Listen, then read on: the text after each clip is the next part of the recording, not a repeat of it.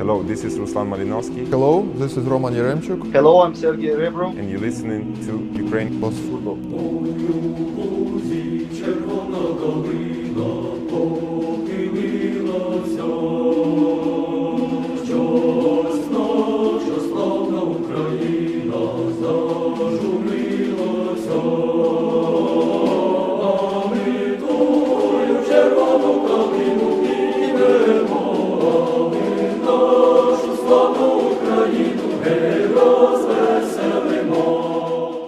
The European autumn has come to a close across Europe as the nights grow darker.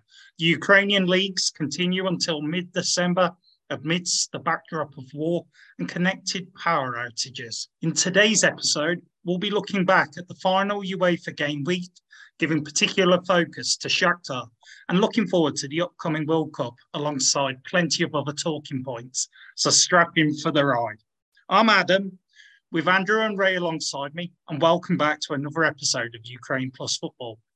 Joining us on this week's show is a very special guest. Making their Ukraine Plus Football podcast debut is Adam Crafton from The Athletic. Hello, thank you for having me. It's great to have you here, Adam. Adam, alongside his athletic colleague, Joey Durso, has been working on a special podcast project over the course of this season's Champions League group stage related to Ukrainian football. The brand new series Away From Home follows Shakhtar Donetsk as they navigated through this season's Champions League during Russia's full-scale invasion of Ukraine. Uh, Adam, just for our listeners, would you care to explain a little bit about the podcast series? Yeah, for sure. So it's a it's a six part uh, narrative podcast documentary series. Um, we've been given pretty full access uh, behind the scenes at Shakhtar Donetsk during their Champions League group stage matches. So um, interviews with board members, uh, coaching staff, players, uh, supporters, uh, Ukrainian journalists that, that were that were following the team. Um, and, and the idea was we wanted uh, back in August um, to, to, to really give an idea of you know the challenge of how on earth do you run a football club when your country is being invaded? And how on earth are you meant to compete in the Champions League when you've lost, in Shakhtar's case, you lost your head coach in the summer, you lost about 14 uh, players, mostly foreign players, um, in the summer as well. Um, and also at the same time, you have this extraordinary legal battle that they're in with FIFA of around 50 million uh, euros. All at the same time, we wanted to try and piece all of that together. Um, and and hopefully, what we've produced is a um, a kind of emotional uh, documentary that's accessible, I think, not only to football fans but also, you know, anyone who's been following this war, anyone who's interested in global affairs, anyone who is moved by an underdog story, which is really what this is from a sporting point of view.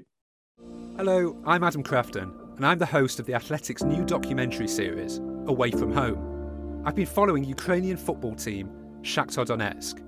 They're in the Champions League but they're having to play their home games in Poland following Russia's invasion of Ukraine. The first bomb, we'll never forget. In this series, we're going to take you inside Shakhtar, travelling with them across Europe as they set out on their Champions League odyssey. It's not only about football now, it's about the show that we are fighting. I'll be speaking to those in Ukraine itself, hearing stories about how the war has affected them. My wife's father, he died. They killed him here. Subscribe now to Away From Home to follow the whole story. All right, Adam. And how did the idea for the pod come come up in general? Like, uh, how how did that happen? So I'll be totally honest. Um, I think since we launched the Athletic in the UK in 2019, we've wanted to follow a team during the Champions League group stage, right?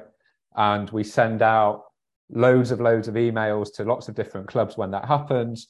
And this year, Shakhtar came back to us and were like, "We'd love to do it," because I think I think what Shakhtar ha- have obviously recognised is that they are in a as a football team, they're in a quite a unique position in terms of making the story of Ukraine accessible to different audiences, right? And I think there is an awareness and consciousness in Ukraine that like with so many wars, this is what we see, isn't it, over the years? When something first starts, there is this really high level of engagement across the world.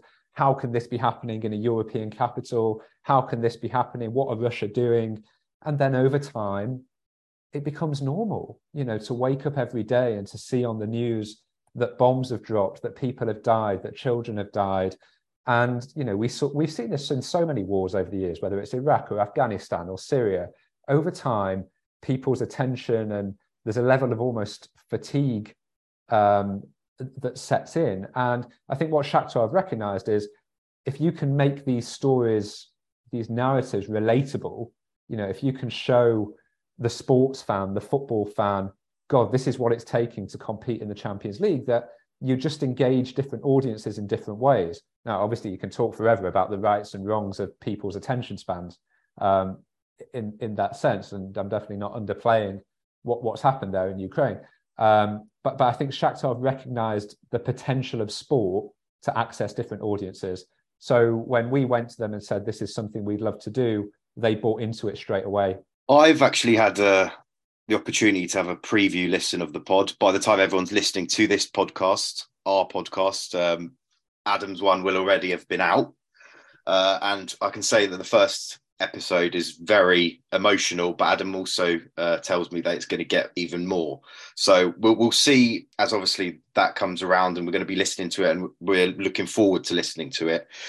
What What's the thing that you've taken most away from this whole experience, Adam? Because obviously I've met you a few times at some of the yeah. games. I've met Joey as well, and you know it's interesting that obviously you're whilst you're working on the job you've met a lot of interesting people. You've spoken to some of our good friends as well, like Irena Kozyupa, who was on last week's pod, and lots of other, you know, refugees and all that kind of stuff. What sort of impact has it had on yourself? It's incredibly powerful. I mean, first of all, and yeah, as actually I was just listening to the the second episode, which you've not which you've not yet heard, Andrew, is we sent Joey to Croatia, where Shakhtar's academy has has has moved during the war, and that's because the director of football, Dario Srna, obviously has fantastic contacts in Croatia, and he spent time with these kids who are being kept safe. And in theory, you're in Split.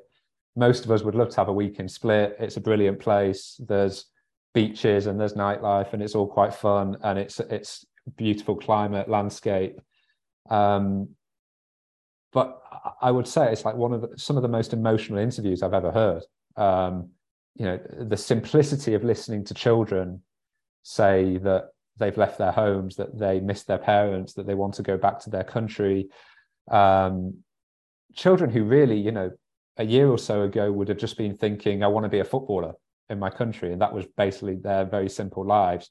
And now all of a sudden it's, I don't know where, you know, I don't know what's happening with my dad. I don't know what's going to happen to me in the future. I, th- I think there's also, you know, a fascinating aspect apart, apart from the obviously the war stories, the refugee stories, um, what happens next for Ukraine stories. I've been super impressed by the the level of these young Shakhtar players, right? Like when you first see that team sheet for Shakhtar before the first Champions League match um, of their campaign, where you've got something like eight players who have come through the Shakhtar youth system in some way. You've got, I think, seven aged 23 or below, um, 10 Ukrainians in that starting lineup. You're looking at that team sheet and you're thinking, they've not got a chance against Leipzig, right? And then they go and win 4 1. And okay, that, that result's a bit of a, a freak result, it's an outlier. But the way that they played, actually, in probably five of the games, if you take away the final game, the confidence they had to play out from the back, um, the level that you see from you know 21 year old goalkeeper like Anatoly Trubin, but players like Matt, Matvienko, Bondar, uh, Bondarenko in midfield, Sudakov, I think is fantastic in midfield as well. Mudryk, obviously. I think probably they, they just lacked a bit of quality in those other forward positions as they went along. But from a organizational, defensive, tactical point of view, I was super impressed by the way they played and the courage they showed, particularly when you bear in mind all of the traveling that they were doing at the same time. It was I, I found that as impressive as anything because I think I think even Shakhtar will admit that the one concern they had before we sort of set up set about this was, you know, what if we just lose five 0 in every game? You know, will everyone that you want to interview still want to be interviewed by match day three, match day four, match day five? And obviously, the way it turned out with them almost beating Real Madrid, with them really giving it a good go against Celtic home and away, uh, made it fantastic. It's been a has been an incredible campaign, and we'll we'll talk about last week's performance just in a little bit. But before we head into the the game itself, for me, obviously, I've I've been in Ukraine for twelve years before you know until the war began. But for you, I would imagine it was a lot fresher.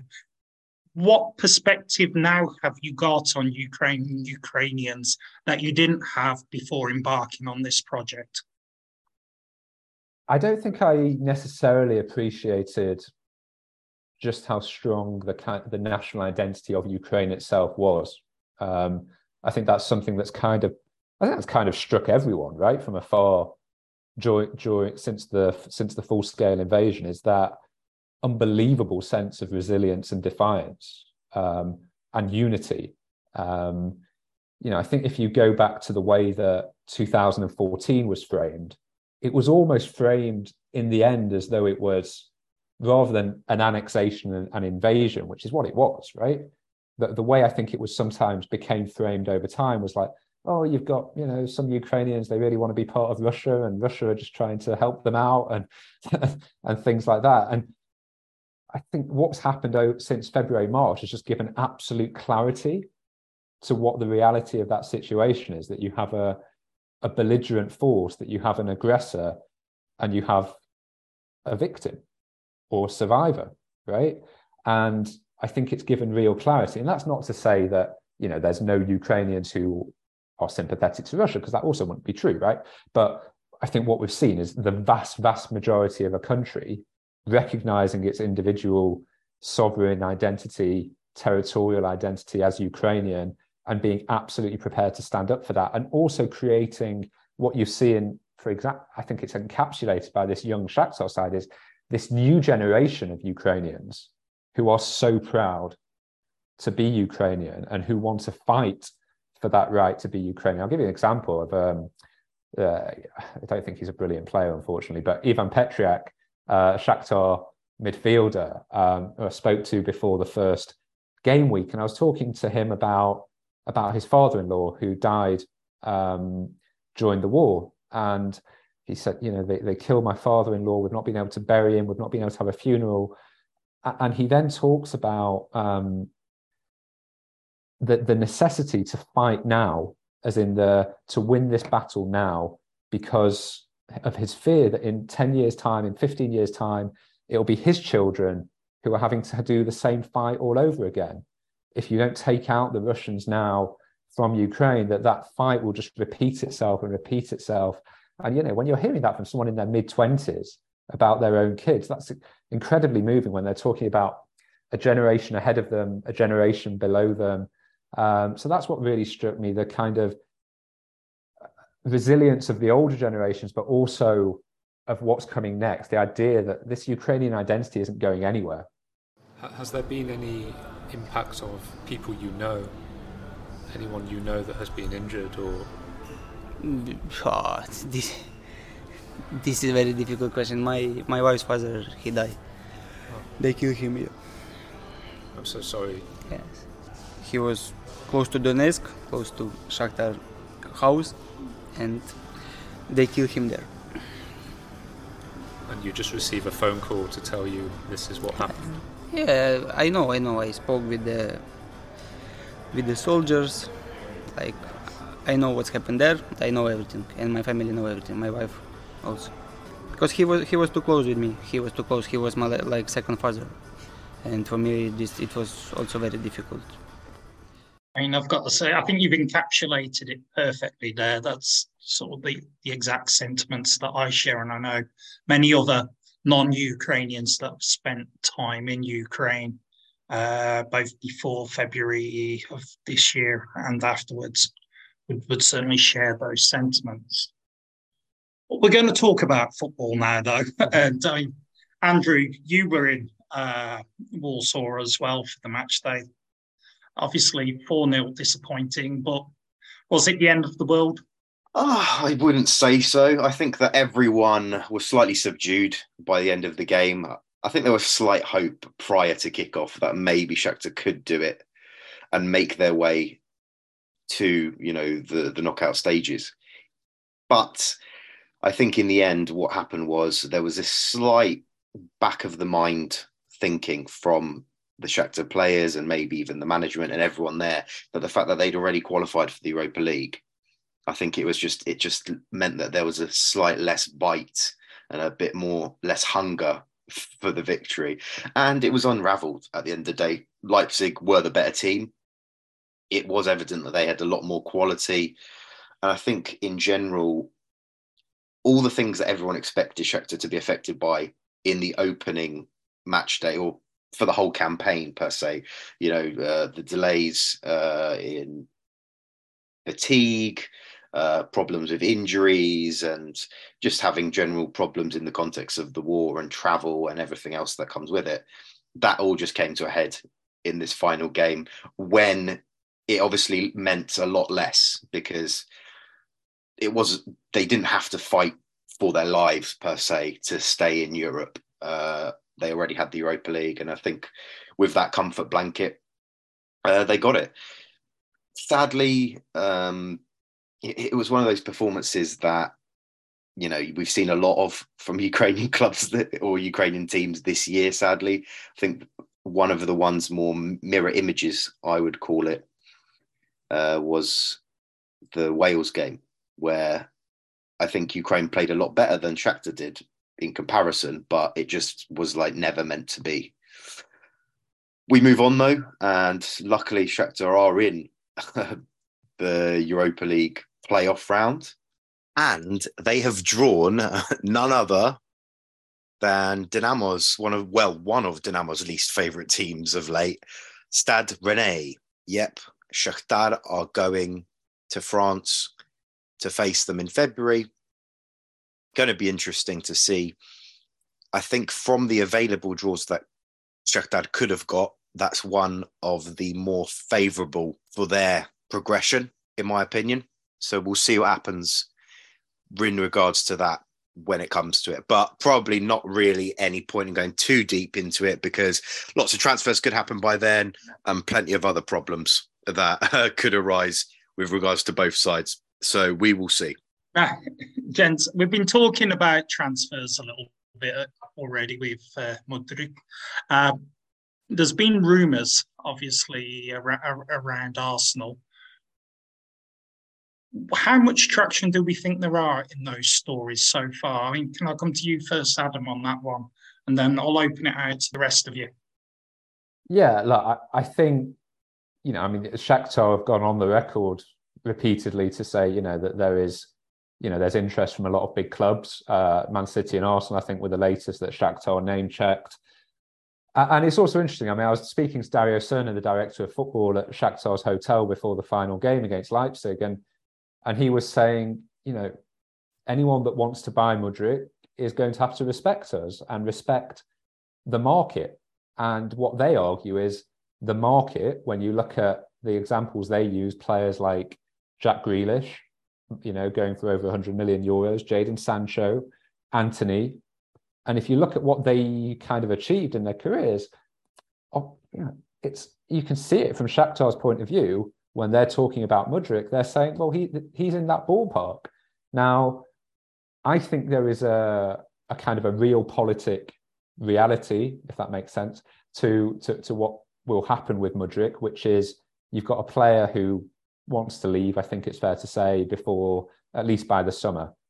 And Shakhtar aren't in a particularly strong position given the situation in the Ukrainian league, and we don't know what's going to happen with the country over the next the next months and year. So I, I think there's a position where the player wants to go and the club wants to sell him. Therefore, that's a different position to when, for example, you know, Man United are trying to buy Antony from Ajax very late in the window where the club's under a huge amount of pressure to get a deal done that adds 20, 30 million onto the asking price. I think I think the reality with Mudryk is probably he would probably go for, in the end for sort of 60, 70, I would think, which I still think is a fantastic deal for Shakhtar. I imagine, correct me if I'm wrong, that must be a record for a Ukrainian player as as well. I think the position he plays in, that kind of left forward position, is of huge value across across Europe. I can't quite decide what the right level is for him because I think he's massively benefited from being in a team that counter attacks, where he's the star, where he's able to have that ego. I think where you've got someone, you know, if he's going to a, a team like Man City, Arsenal, where teams are going to sit back against you a little bit more, has he got that quality to break a team down? I think he can probably learn it, but I think it would take some time to to to, to learn that skill. And the other thing is in January, who's going to spend 60, 70 million? I'm not sure there's that many clubs lining up in January. I think in the summer, sure. So I think what you'll probably see is Mudryk stay at the club until the summer, unless a kind of maybe a Newcastle come in in January with that with that money and everyone just sort of thinks, okay, let's take it. But I don't know. What, what do you guys think?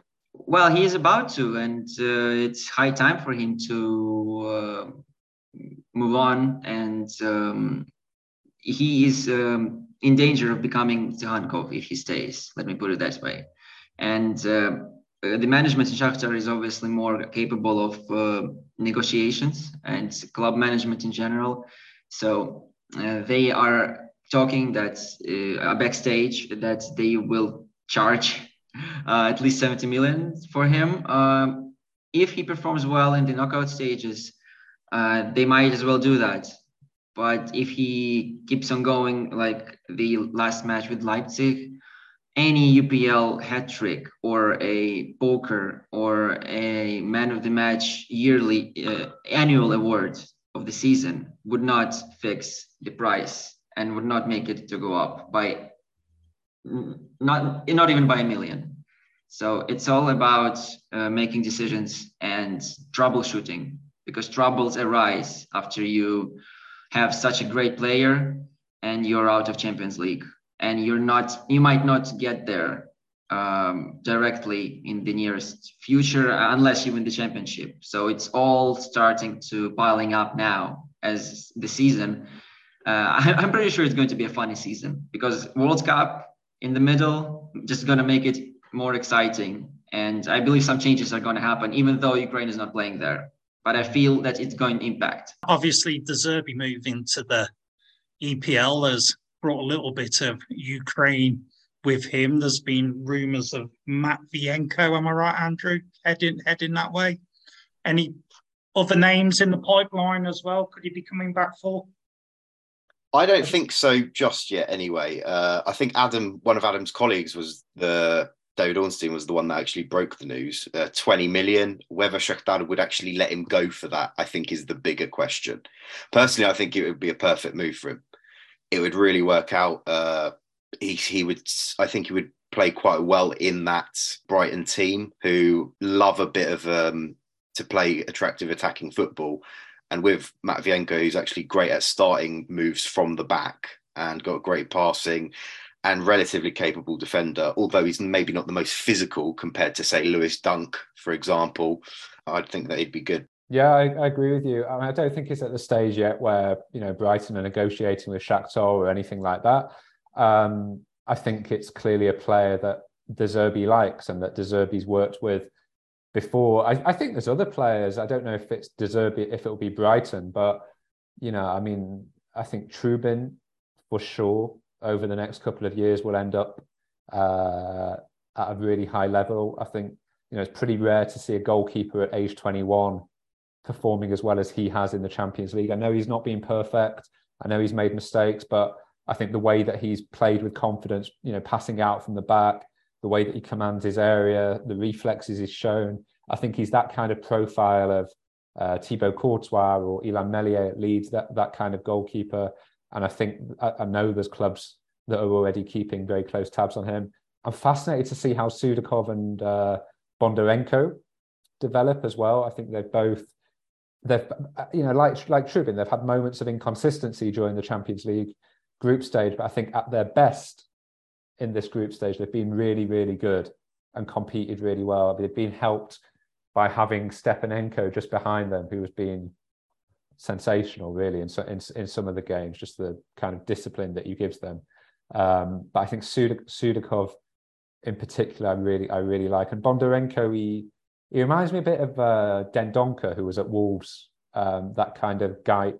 Um, at times, he can be a bit, he can look a bit slow, I think. But I think the yeah, I th- I, there's quite a few of them that that you look at. Even you know, Sikan, I know obviously had that terrible miss, but fascinated to see how he develops. He's so young.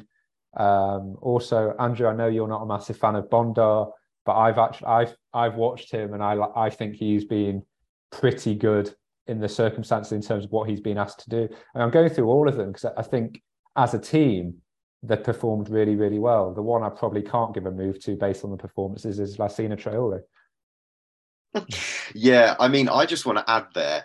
I think the big question is all going to be if anyone moves in January is uh, is largely to do with the fact that whether Shakhtar are ready or have a replacement per se. I know that Mudryk is obviously the sort of the golden boy that probably is irreplaceable in the squad in reality as in when he goes uh, that will leave a massive hole in the side. But yeah. elsewhere i think that there are positions even from like the under 19s i've seen a few of their games that there is a slow pr- production of talent that will be slotted in as that continues. For example just this weekend uh Shakhtar played against Inhulet and they, you know, gave the sort of starts to Kryskiv, to Ocheretko, uh, all these youngsters that have been in the, you know, on the bench or per se, and that can hopefully adapt and help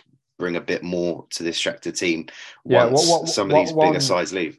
Sorry, Andrew. One thing that what was really interesting just last week, um, it's covered in sort of one of the later episodes, is I actually said to the CEO, Sergei Palkin, I said, this experience where you've had so many young Ukrainians shining for Shakhtar, that's obviously very counter to what the club's philosophy and strategy has been over the last, well, decade, 15 years, because of so many Brazilians being recruited and things like that. And I said to him, in the future, does this actually change the way you operate as a club? Because you've seen what's possible and and he said that he's never had so many emails from Shakhtar fans giving sort of positive feedback about the team and the players and the connection that they have that they feel with the club at the moment.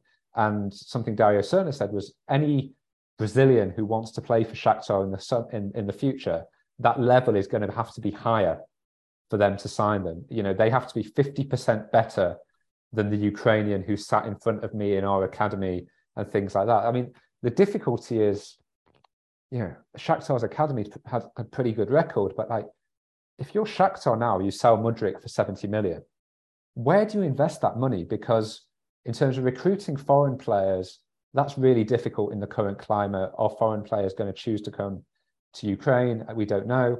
And also, if you're building an academy infrastructure, where do you build that infrastructure?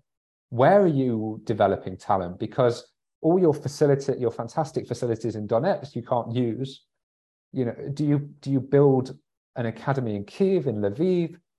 Is that right for a club that's called Shakhtar Donetsk? Do, do you know what I mean? Like, so I, I think they've got some really difficult decisions that I don't really think there's any right or wrong answers to over the next few years. I mean, I first and foremost think that probably that money, uh, the vast bulk of it will probably help Shakhtar survive as a club, yeah. probably over the next few years at least. Yeah. Yeah. Especially with you know the fact that when they're renting out places like Legia Warsaw's training facilities, they're not making the profits that they used to. This lawsuit that we mentioned at the very start of the show continuing, it, you know, and we know how long those take. It could go on for years yeah, I think that that's probably going to be the first and foremost, and then their their new sort of shift and focus is looking at these Ukrainian talents that maybe aren't playing too well for their clubs in Europe, picking those up, such as Shred, such yeah. as Petriak, Zubkov, who's been brilliant until his injury, yeah. and bringing them back. For me, I think what will be quite interesting to see uh, is with the current sort of decline of Dynamo Kiev, whether Shakhtar could even try and nab some people from there. Maybe as free agents, of course, because I know that uh, Dinamo are going to be quite difficult in any negotiations. They'll probably be treating uh, Shakhtar like a Premier League side per se, but I think that that might we might get to that point. Um, maybe not this year, but maybe in a year, and a half, or you know, two years time. Just I want to get this right. Did you just say that Shakhtar are going to go shopping at Dynamo Kiev, Andrew? Did you just put that out into the public? Well, if Tsygankov, uh, you know, doesn't get any suitors soon enough, and if no one in Europe wants him when he is a free agent, then he might well be snapped up by them. And I can tell you for certain that Shakhtar will sell him on uh, for or make him a lot more of an appetizing package for a team in Europe than Dynamo Kiev could. Oh, how, how the tables have turned.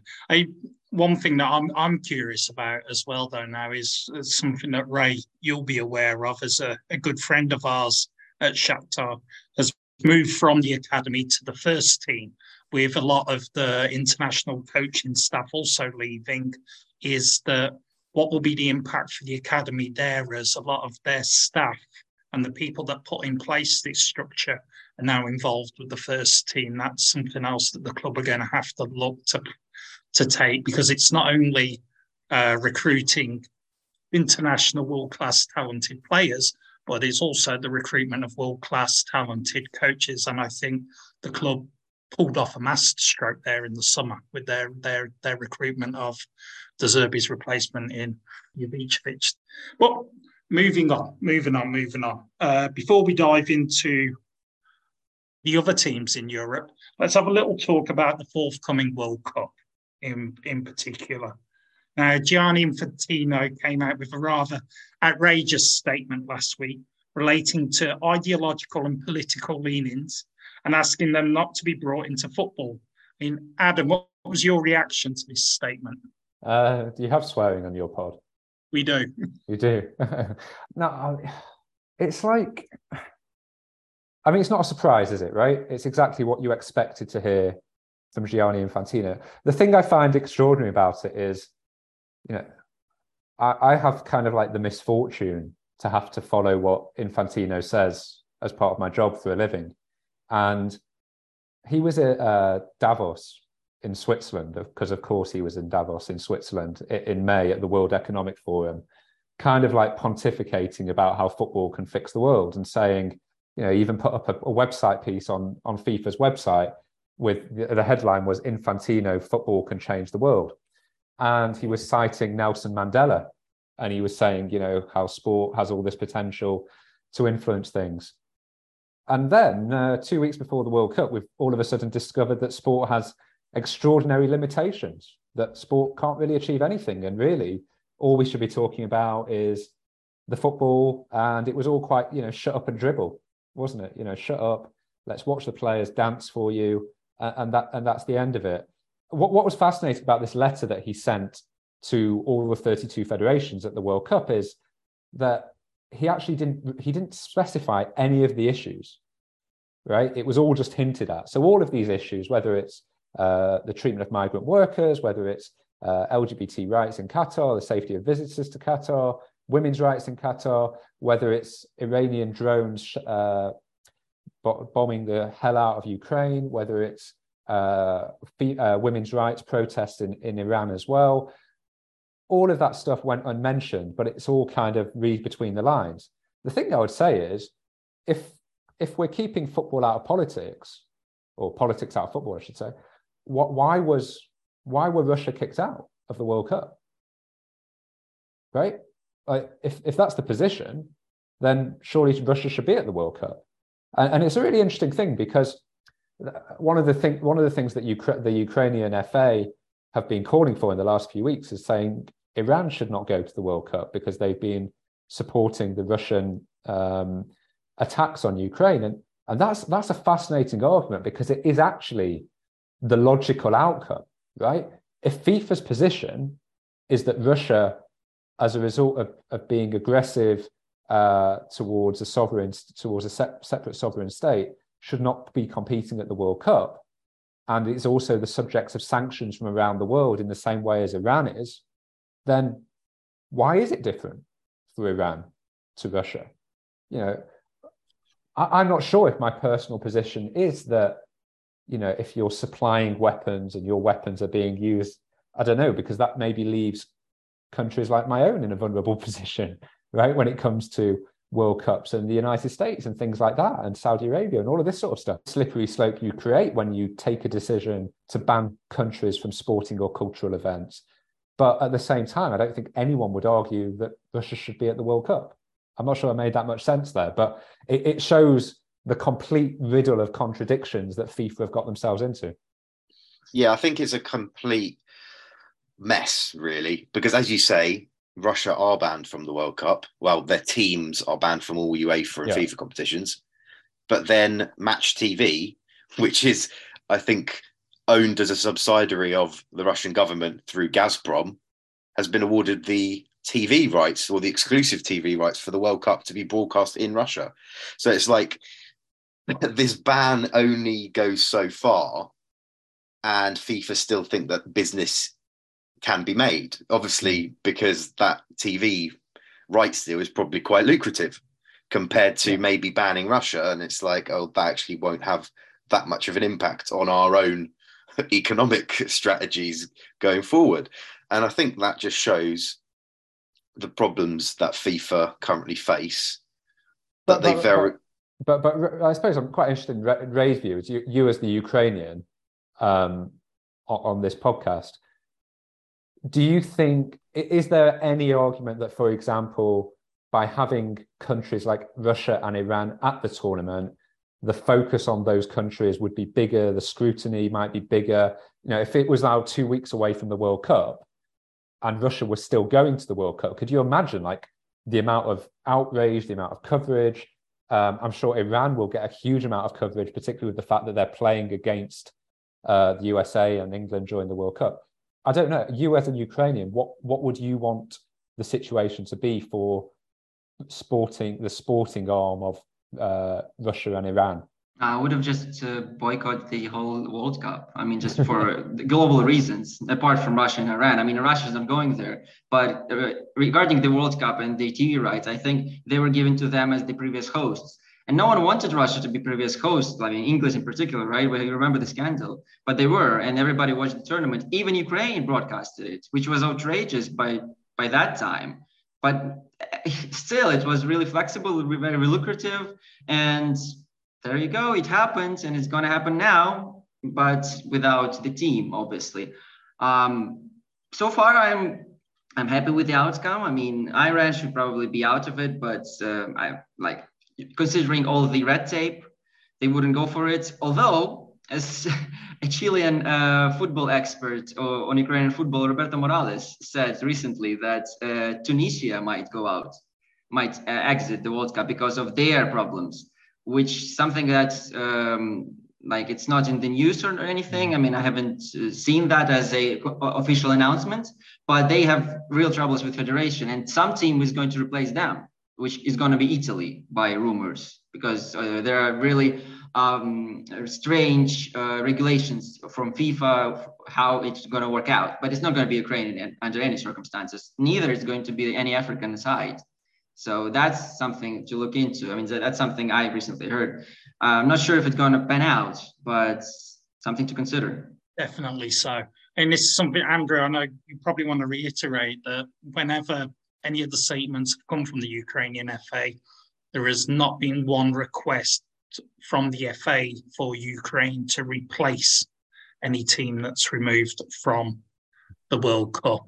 It's just about pointing out the, as Adam Yuka said there, the the discrepancies between what FIFA have been applying, not only throughout this year but historically as well. Am I right there? I think it's all just a bit of a mess. I know that in terms of what's going to happen with this World Cup, nothing is going to change in the next two weeks. I think that everything that is going, that like all the teams and clubs that are going will go. We will see a lot of, uh, how do you call it? Critique of everything that goes on there from the migrant workers, from the LGBT right issues. But I think the problem is is that it's probably too late to actually make any actual lasting change for this tournament itself what i think that there has been a massive learning curve this probably this year has been and and the reaction to russia uh, how they've been banned and I think looking at well, maybe not for Ukrainians, but for everyone else around the world and media, etc., how to consume the World Cup being hosted in a country that is very controversial, that has got a lot of issues, and I think that there will be it will be a lot more less of oh wow this is a celebration of football. What a tournament this was in the words of Gary Lineker uh, after in after the 2018 final. And more about hey we've got some problems here. Probably shouldn't have ever been here but we're going to make sure that it doesn't happen again in the do- future But do, do you know what? It's, it's interesting. Every time I write about Qatar, there's always people who are, you know, p- p- people from Qatar or people from the Middle East who say, you know, well, where was all this coverage four years ago? And I think elements of that are fair. I, I also think, yeah, you have to remember that I think the World Cup happened about six months after the Skripal poisoning, right?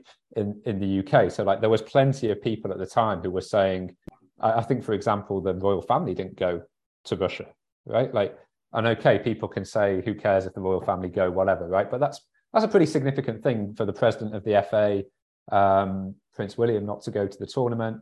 Um, so you know, there was there was a response. Where what there wasn't a discussion about was how can Russia host a World Cup four years after invading its neighbours? That conversation didn't ha- did not happen in 2018, as far as I can remember it in terms of like mainstream media, broadcasters, anything like that. And it's one of the things actually, um, now I sound like I'm shamelessly plugging, but it's one of the things in, in our podcast series that we discuss with Sergei Palkin, the Shakhtar CEO, who says, you know, all of this goes back to 2014 and the failure of whether it was the European Union, whether it was governments across the world, whether it was FIFA, whether it was UEFA, maybe even ourselves as a club to a certain extent, not making, you know, not getting that noise right in terms of a, Russia has invaded, annexed, occupied a neighboring country, and somehow we're all going there and hosting the World Cup. And I think what we did as probably as media was we went and we met. I didn't go and talk about colleagues here. Um, people met Russian people who were lovely, right? Because people are lovely right? when you when you meet them. A lot of people are very nice, and people start to distinguish between the people and the government. And that's what will happen in Qatar as well. Because I'm going to go to Qatar and I'm going to meet Qatari people who are going to be thrilled that they've got a World Cup in their country, as they should be. Um, but you have to sort of continually be distinguishing and scrutinizing the decision makers uh, compared to those who are just kind of unfortunate enough to live there, right? Um, and that's a difficult thing. I know it's more complicated with Russia because you've got a kind of a brainwashed population, some of whom are very much in support of what's happening right at the moment. I'm not underplaying that um, whatsoever, but I, I, do think, you know, when, when people are set, you know, there's because I know there's some people saying about the Qatar World Cup now, like, oh, all people are doing is talking about the negatives of it. There's so many positives, etc. And I think part of that is informed by the media feeling quite stupid for the way that it handled 2018 and feeling quite regretful and remorseful and feeling played that's the biggest thing, right? We were played. Russia played the world and got away with it and felt emboldened. Um, and you know, people don't want that to happen again. Quite rightly so. Quite rightly so. Feel free to rant as much as you want. it's great to hear. Uh, but we're going to take a slight side road here and go into the wonderful world of the Dnipro minus one, who have been helping our coefficient quite staunchly, haven't they, Andrew? Yes, they have. They also lost, sadly, in Europe last Didn't week. help so much this week, a bad week for coefficients in general, but uh, they qualified and they are in the playoff round, and they will be facing, you've guessed it, AEK Larnaca again. The team that they lost 5 2 on aggregate in uh, during the Europa League playoff round. They're now facing them in the Conference League playoff knockout round. And yeah, another Ukrainian side that Larnaca are facing in uh, Europe this season. They also obviously played Dynamo Kiev, beat them 1 0 away, uh, drew 3 all at home. Can Dnipro 1 finally knock these Cypriots out. They're playing really well in the league too. I think that has a massive impact. Obviously, through all the circumstances with the war, it's given maybe it's opened a bit of a door to other sides to compete for the title. Dynamo Kiev certainly haven't been taking that. One club that have is Dnipro One. And once again, they got a big comprehensive 3 1 win uh, this weekend against Mynai, and they're top of the league. Uh, they're playing really well, and I think they've got a few more games until the end of uh, the winter break, and the sort of all systems go really. They can fully focus on the league. They're not going to have the distractions now until at least February of those matches, and we'll see what happens. There are rumours coming out of our friend Buckaroo Banzai that Dnipro 1 has requested to Shakhtar to play this game uh, against them in two weeks' time uh, in Košice, where Dnipro 1 are based in Slovakia, because there is special dispensation for teams playing in Europe to play games between each other abroad.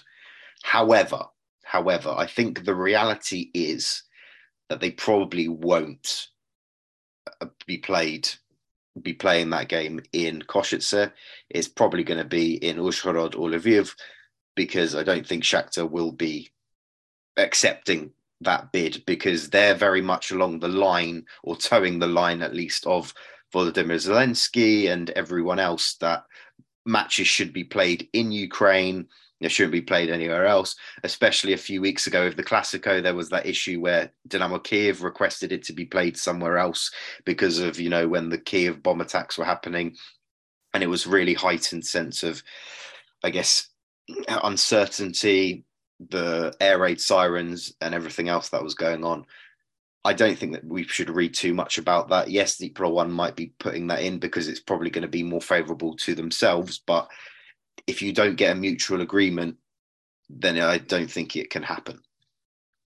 On top of that, I think just coming back to Shakhtar, uh, we've spoken a lot about, I think, preparations for this next round.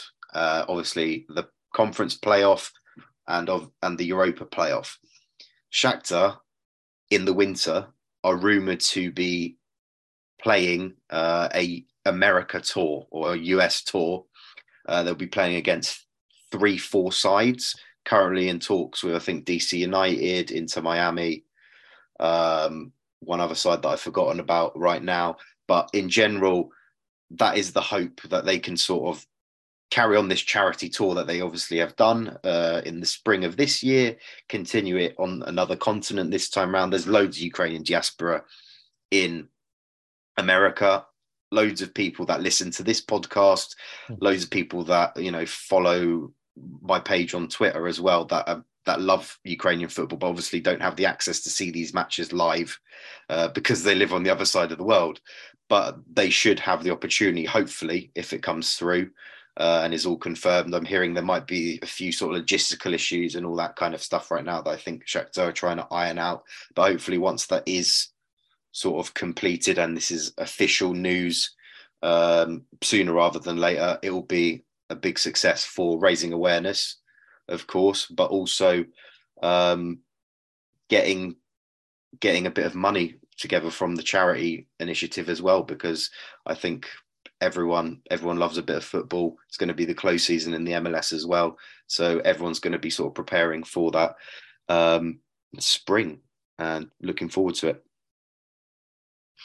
Yeah, definitely so. Definitely so. Uh, just a quick roundup of the coefficient before we move on. Uh, that's our sort of time of play now going into the winter break. Ukraine is sitting 16th in the table, but uh, it's very sort of tightly packed there between 13th and 17th in in the table at the moment. Uh, Czech Republic have lost all their teams and won't have any teams taking part in uh, spring football, which should give us a bit of benefit. With it being so tight, I think one or two victories in that playoff round for either Shakhtar or Dnipro will see us climb above the Czechs and back into the top 15. That we do always go on about the top 15. And for the next cycle, uh, 15th place will have five teams in Europe, whereas 16th place will have four teams in Europe for that cycle. So it, it is important for Ukrainian football that as, as a, a nation, we are in the top 15 at the end of this season. So for all of the controversy surrounding Dnipro minus one, we do appreciate their uh, contributions this season, especially as Dinamo have even they even lost their battle to be the top team in the in the group this week, didn't they, Andrew? Yeah, uh, less said about this game, the better. Lost two. Moving on. And uh, after the game, Lucescu, still in his job, said, "Now we can fully focus on the league. We've got less travel to do, uh, so we will look forward to, I guess, positive uptake and shooting up the table from Dynamo Kiev in the UPL. Obviously, we spoke about Cup, and uh, I'm more interested in the Ukraine under 21 friendlies coming up in a couple of weeks, if I'm perfectly honest. So, can we spend a bit of time talking about that squad? Really exciting to see the two boys from the SPL getting their call ups. Kucheriavyi for the first time. Really good to see. Excited for this, Andrew. The under 21s are looking really positive for the future? So, I think one thing, an important caveat of all of this, there's two friendlies that Ukraine under 21s will be playing in November. Uh, I think one's on the 19th and one's on the 21st. Both will be in Tbilisi in Georgia. One match will be against Georgia and another is against Israel. And the issue with these games and the timing of these fixtures is that the UPL is still on, and that is actually a match day weekend in the UPL. So, this Ukraine under 21 team, as far as I am aware, and how I'm looking at it with the call ups that I'm seeing um, that Rotan is sort of progressively making, UAF have not officially announced uh, a squad yet. I think it might even be announced by the time people are listening, maybe not. But what I've seen so far is cl- individual clubs have been announcing that their players have been getting call ups. So our good friend Max Kucheriavyi from St Johnstone has got his debut under 21 call up. He's not been playing too much for St Johnstone this season, but I think it's very much high time that he got a chance. And obviously, with the likes of for example, the whole Shakhtar squad, who probably all qualify for, for the under 21 side, who probably will be playing for Shakhtar against Dnipro 1 on the 19th of that weekend, then we're going to be seeing the likes of Kucheriavyi get time. Uh, Yehor Yarmolyuk, who's usually a bit of a sub uh, for the under 21s, might get some starting time. Wants a caveat that he's been in on the bench for Brentford, Brentford seniors over the past two Premier League match days. He hasn't made it his full debut yet, but he's on the bench. And I think that's already a positive because a lot of people were expecting him to be at Brentford B. No one really knew what was going to happen with him, but he is getting those chances, or he must be impressing to make, be making the bench at the very least.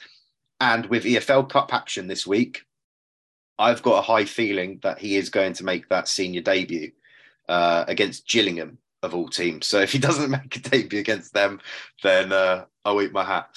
Uh, on top of that, go back going back to the SPFL, Mykola Kukharevych. He's also, I think, not been officially called up to the under 21s yet, but as he's been in uh, Rotan's squad over the past few times, I think he will be as well. What a season he's having. I think he's at about nine, 10 starts in a row for Hibernian scored three games in a row for them, and that's his best ever season return uh, for any senior club he's played for in his career. Obviously, he's still young, but that that already just says a lot about the kind of form that he's in, and it's good to see. Hibs not getting the best of results from time to time, but he's still getting goals. I think he's getting a lot of offside goals. Hopefully, he can fix that up in the coming weeks as well but I think it's all positive. And I've even seen, uh, I think a lot of the Shakhtar players that are playing abroad now. I think there's a few that's like playing in the lower divisions of Spain, some in Germany. They might be getting their chances in this uh, Rotan squad. So a lot of players that maybe we might not get the usual chance to get focus on now will be getting the opportunity to you know stand out and obviously we've got the euros next summer so this is a chance to cement or either try and stick your foot in the door into that squad that before next summer's campaign I tell you, it's great to see so many Ukrainians making a name across Europe. We've, I think, when we started this podcast, how many did we have in Britain? It was Yarmolenko, Zinchenko, and I think that was it, wasn't it, back then? Now, rumours of another one coming in the summer seem to be very strong. Right, what have we been hearing about Malinovsky moving to Spurs? Um, well, I think what we know is, you know, Spurs. When you look at that central midfield, it's a position they need players. Um, I I can't say I've seen enough of Malinovsky to know whether like you know he's the answer to to that midfield issue. Um, I think they probably need someone who is very very creative in that midfield position. They've got players like Højbjerg and Bentancur, kind of destroyers. Do, do, you guys think Malinovsky is that kind of? They almost need like a, a new Christian Eriksen in that position. Do you think that's what he can be, or he's a bit more kind of industrious? No, I think that's exactly the kind of player that Malinovsky is. Under Gasperini, I think there's been a lot of problems for him over, I don't know, maybe the past two years. He's been playing really well for Atalanta, but as far as I'm aware, not a regular, regular Serie A watcher, but from people and Ukrainian experts that do watch it a lot and watch Malinovsky closely say that he's always being played out of position. So he's slightly always played towards the right. He cuts in a bit and scores all these wonder goals that you see clips of um, on Twitter, etc. But he's never really been afforded the time in his more favoured position of central midfielder that slightly can play more advanced. You know that playmaker role. What what what, what I, what I do remember, I was at the um, Scotland Ukraine game, the, the the World Cup playoff game earlier this year, and he and Zinchenko played in central midfield together and both of them on the night. I presume a lot of this was kind of the emotion of the war and sort of raised performances to a certain level, but the both of them were sensational in midfield that night. Like, on, I mean, this is Zinchenko in particular, it was like one of the best midfield performances I've seen live. I, I would go as far as to say, and Malinovsky wasn't far off behind him as well um, that night. So yeah, I mean, clearly very talented.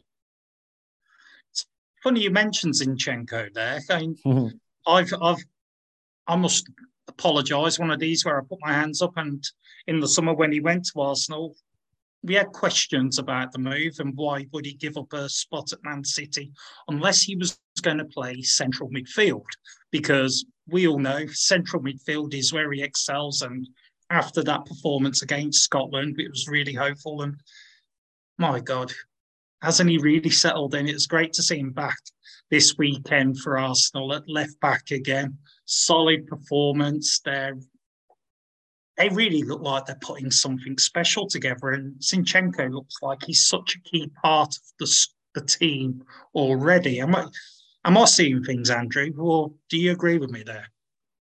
No, another solid performance from him. Looks like he's not been away at all, really. Yeah, a few kind of shaky moments, but on the whole, he's playing that Cancelo role quite well. That I think Arteta's essentially brought him in for that position where he tucks in a bit when Arsenal are going forward, and he's essentially playing that Ukraine central midfield role when needed. And then once they're broken again, he slots back into left back if if he wins the league with Arsenal, I think it would be one of the greatest transfers of all time to move to leave City and somehow win the league at Arsenal. That'll be you know it'll be genius from from his perspective and his representatives as well. And obviously, I think it while it won't solely be down to him, he will have played a big part in that um, in that role, despite the fact that he's missed the past few months with injury. But I think it's a good thing that the World Cup's coming up. He's got a good month to get back into training, get ready for the upcoming season, and get going. I, I thought I thought he'd get exposed at Arsenal. I, I because I thought playing left back at Man City kind of got away with it because of how much the ball they have, how dominant they are. and he's really surprised me into because I get much like much like yourself. I thought he was going to play midfield when he went there, be part of like a midfield three or something like that. Um, so he's really impressed me defensively. Um, we, you know, we know he can pass the ball. We know he's good going forward, but yeah, and, and he's really. When you look at that spirit that Arsenal have developed this season, I think he's been a big part of that. Um, with his personality and his character, I, I, think it's been an amazing move for him. I, I, I, really didn't think, I didn't think he was as good as what he's shown in the last until the last six months. Really is great to see, you know, when players make these spurts and take their game to the next level, like we're seeing with Zinchenko. Well, what a great, great place to bring sort of the pod to an end today. But before we go, of course, Adam, uh, first episode has gone live by the time this pod's come out. But for people listening who want to know where to find it, uh, where what best places for them, and what's going to be the release schedule for, for the episodes and the like when they come out. Yeah, so first three episodes are out uh, Monday, the 7th of November. Um, so that's already out as, as we speak. Um, and then the final three episodes will be out the following um, Monday, 14th of November. Um, hopefully, by the time the second ones come out, you'll be wanting to be binging the, the rest of them when they come along. In terms of where you can find them, really straightforward, wherever you get your podcasts. Um, so Apple, Spotify, apparently there's other place at Google Podcasts. I don't know, wherever you get your podcasts, it'll be there. Or if you're a subscriber to The Athletic, it's uh, on the app itself, you'll get it um, as well, completely ad free. Uh, though I think I don't actually think there's any adverts on them anyway. So there you go. And if you'll indulge me, yeah. Any plans for any kind of follow ups with this in the pipeline? Follow ups. It's been the last fucking two two and a half months of my life. Uh, no, I'm jo- joking. Um, I think I think uh, you know, depending what the draw is um, in the champ in the Champions League, Europa League. Um, let's see. Um, I think. Um, de- I mean, look, definitely. You know, we're not going anywhere in terms of continuing to cover the situation in Ukraine. Um, that's obviously a massive priority. I remember. I'll just give you sort of one anecdote. I remember when the war started and we did a piece about sort of the players that had escaped and did some work with Shakhtar at the time. And um, there's an amazing guy called Yuri Sviridov, who's the communications officer at Shakhtar. And he sent me a message at the time saying, please don't stop writing about us until the war is over. Um, and he, you know, and he basically said, it's a fucking nightmare here. Please don't ever sort of forget about us. Don't just sort of do one piece and then disappear. Um, so that's kind of a promise that we made him at the time. It's a promise that we'll stick to. Um, and as much as we can do uh, you know, to shine a light and continue to cover it where it's, you know, relevant and interesting, then we'll continue to do so. Yeah, I think from us here, we may not be as large as Shakhtar, but we do want to thank you as well for it. It's great to see our, you know, our passion of Ukrainian football being brought to, you know, an audience as like as large as yours. It's it's it's really great to see Thank the Shakhtar story being shared. Uh, and yeah, Yuri, he is a great guy. He really is. A lot of time for him. Um, and our chance for a little plug, plug before we go as well, Andrew. Uh, Glory, our work with Glory magazine, which has been a real privilege to be involved with as well. The magazine is now available for purchase online at the Glory website. It's a fantastic publication with endless uh, stories, uh, anecdotes, beautiful imagery from across Ukraine as well. If you haven't purchased one yet, you really are missing out. It's it's a wonderful purchase just from a football lover's point of view. And you have the added bonus of the money that you are spending will go towards humanitarian support for Ukraine as well. So if you haven't done it already, make sure you go out and do it. Now, Andrew, great episode today.